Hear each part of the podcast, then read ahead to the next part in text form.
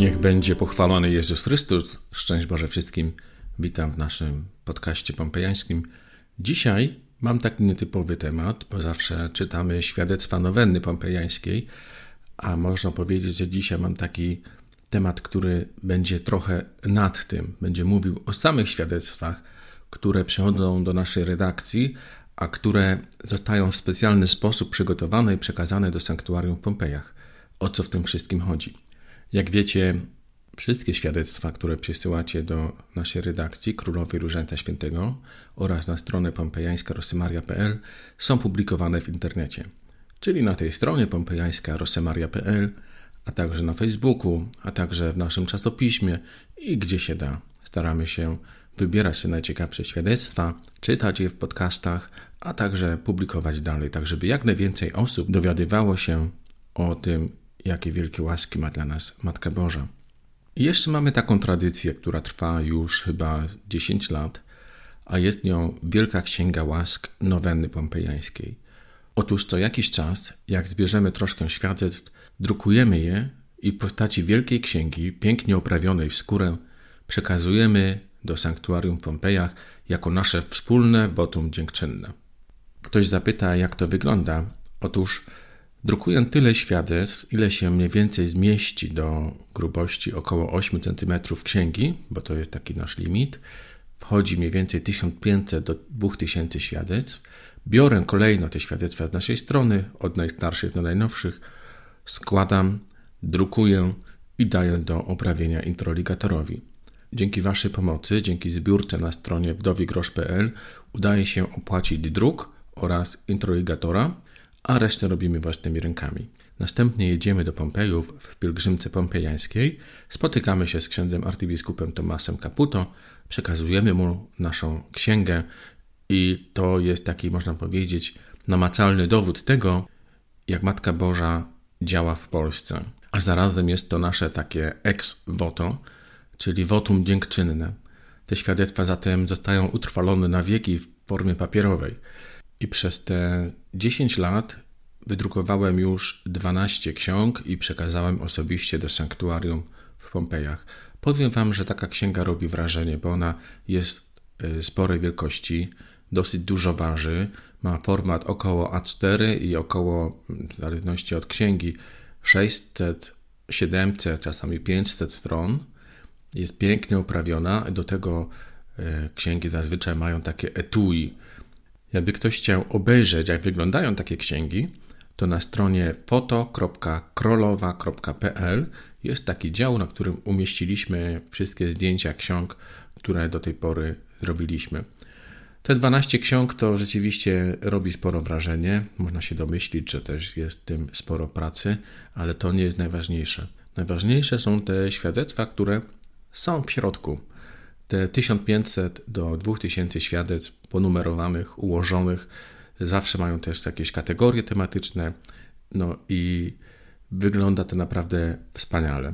Ostatnią taką księgę, która zawierała 1500 świadectw nowenny pompejańskiej, ofiarowałem w sanktuarium w Pompejach na ręce księdza arcybiskupa Tomaso Caputo 5 października tego roku.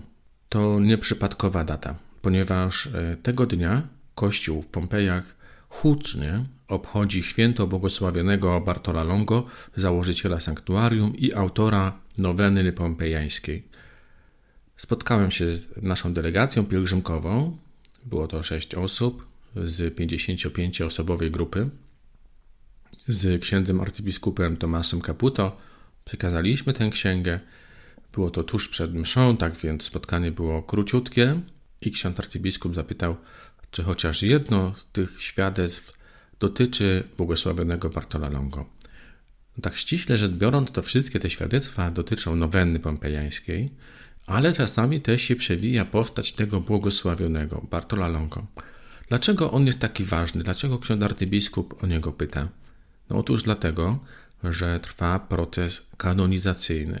Błogosławiony jest błogosławionym, czyli jego kult został zatwierdzony razem z świętością. I kult jest na całą Italię, na całe Włochy.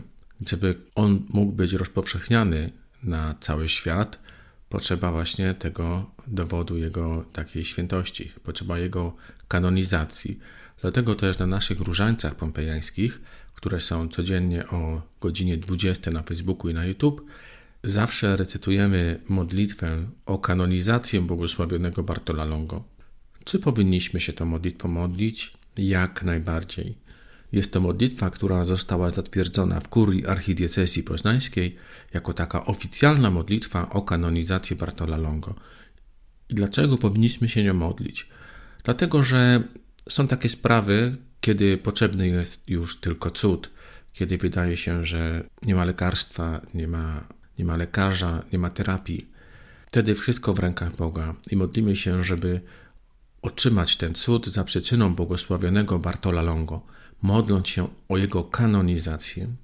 I to jest bardzo ważne, żeby modlić się tylko za przyczyną Bartola Longo, a nie włączać do naszej modlitwy całej rzeszy świętych. Dlatego, że w razie przyszłego cudu Komisja Watykańska będzie sprawdzać ten cud i będzie się zastanawiać, za czyją przyczyną został on uzyskany. Jeśli będziemy się modlić do na przykład Jana Pawła II, Ojca Pio, Świętej Rity i do Bartola Longo, to finalnie Kościół nie będzie wiedział, komu ma przypisać to wstawiennictwo. Dlatego trzeba postawić wszystko na jedną kartę. Ja kiedyś poznałem takie świadectwo uzdrowienia z białaczki, osoby, która no, była już w poważnym stanie i lekarze nie chcieli już nawet ratować tej osoby.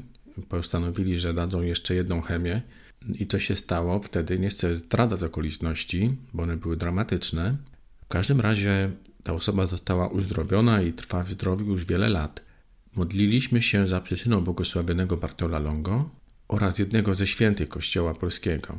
Tak więc nie dałoby się jednoznacznie powiedzieć, kto ostatecznie przyczynił się do uzdrowienia tej osoby, a wiecie, instytucja adwokato diaboli, czyli takiego można powiedzieć rewidenta i osoby, która sypie troszkę piasku w szprychy, żeby tak to obrazowo określić, powoduje, że musi być wszystko jasne i klarowne.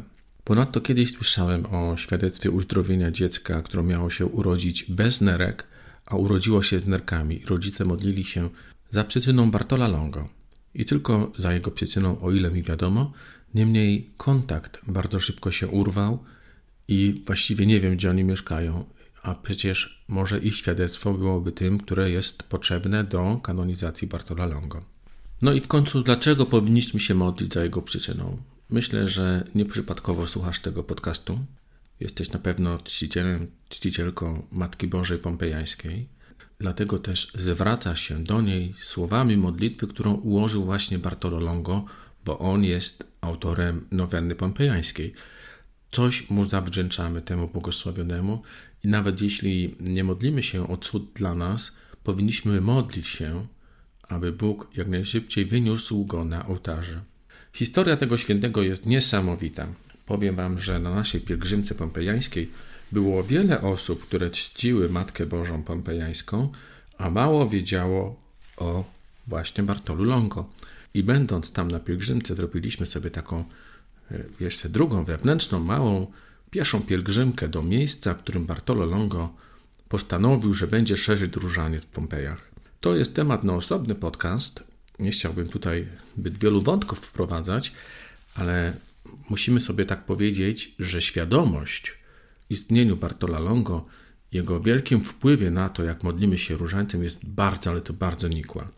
Jedna z tych osób, która była na pielgrzymce, otrzymała ode mnie później książkę, która nosi tytuł Błogosławiony Bartolo Longo od kapłana szatana do apostoła różańca. Napisała mi wczoraj SMS-a. Przeczytam go wam. Panie Marku, książka pana o Bartolo Longo jest wspaniała. Dała mi lepsze zrozumienie Pompejów, pozwoliła sercem przylgnąć do miejsca, o którym niewiele wiedziałam. Maria. No właśnie, tak wiele wiemy o nowennie pompejańskiej, a tak niewiele wiemy o jej autorze. Naprawdę zawdzięczamy mu niesamowicie dużo rzeczy. Nie tylko nowennę pompejańską, nie tylko to wspaniałe sanktuarium w Pompejach, nie tylko to, że ten obraz pompejański jest tam w ołtarzu głównym i jest czczony na całym świecie, także nabożeństwo 20 sobót, wtedy jeszcze nabożeństwo 15 sobót, także wiele nabożeństw, które ułożył Bartolo Longo. I trzeba to podkreślić bardzo wyraźnie. Jan Paweł II w liście o różańcu żadnego świętego nie przywołał, tylko właśnie błogosławionego Bartola Longo, wskazując go nam jako przykład i pisząc, że jego metoda odmawiania różańca wpłynęła na to, jak modlimy się różańcem współcześnie. Tak więc bardzo serdecznie zachęcam Cię, poznawaj błogosławionego Bartola Longo, bo jego życiorys jest wspaniałym przykładem, jak Bóg może zmienić wrogów Kościoła by świętych. Dzisiejszy podcast zakończymy krótką modlitwą o kanonizację Bartola Longo.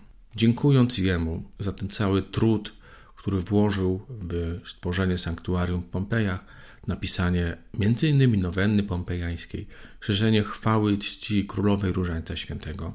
I zarazem Ciebie proszę, jeśli masz jakiekolwiek świadectwo związane z błogosławionym Bartolem Longo, przyślij je koniecznie na adres naszej redakcji redakcja małpa krolowa.pl. Nie czekaj, nie zwlekaj, wszyscy oczekują na nie. A oto modlitwa o kanonizację.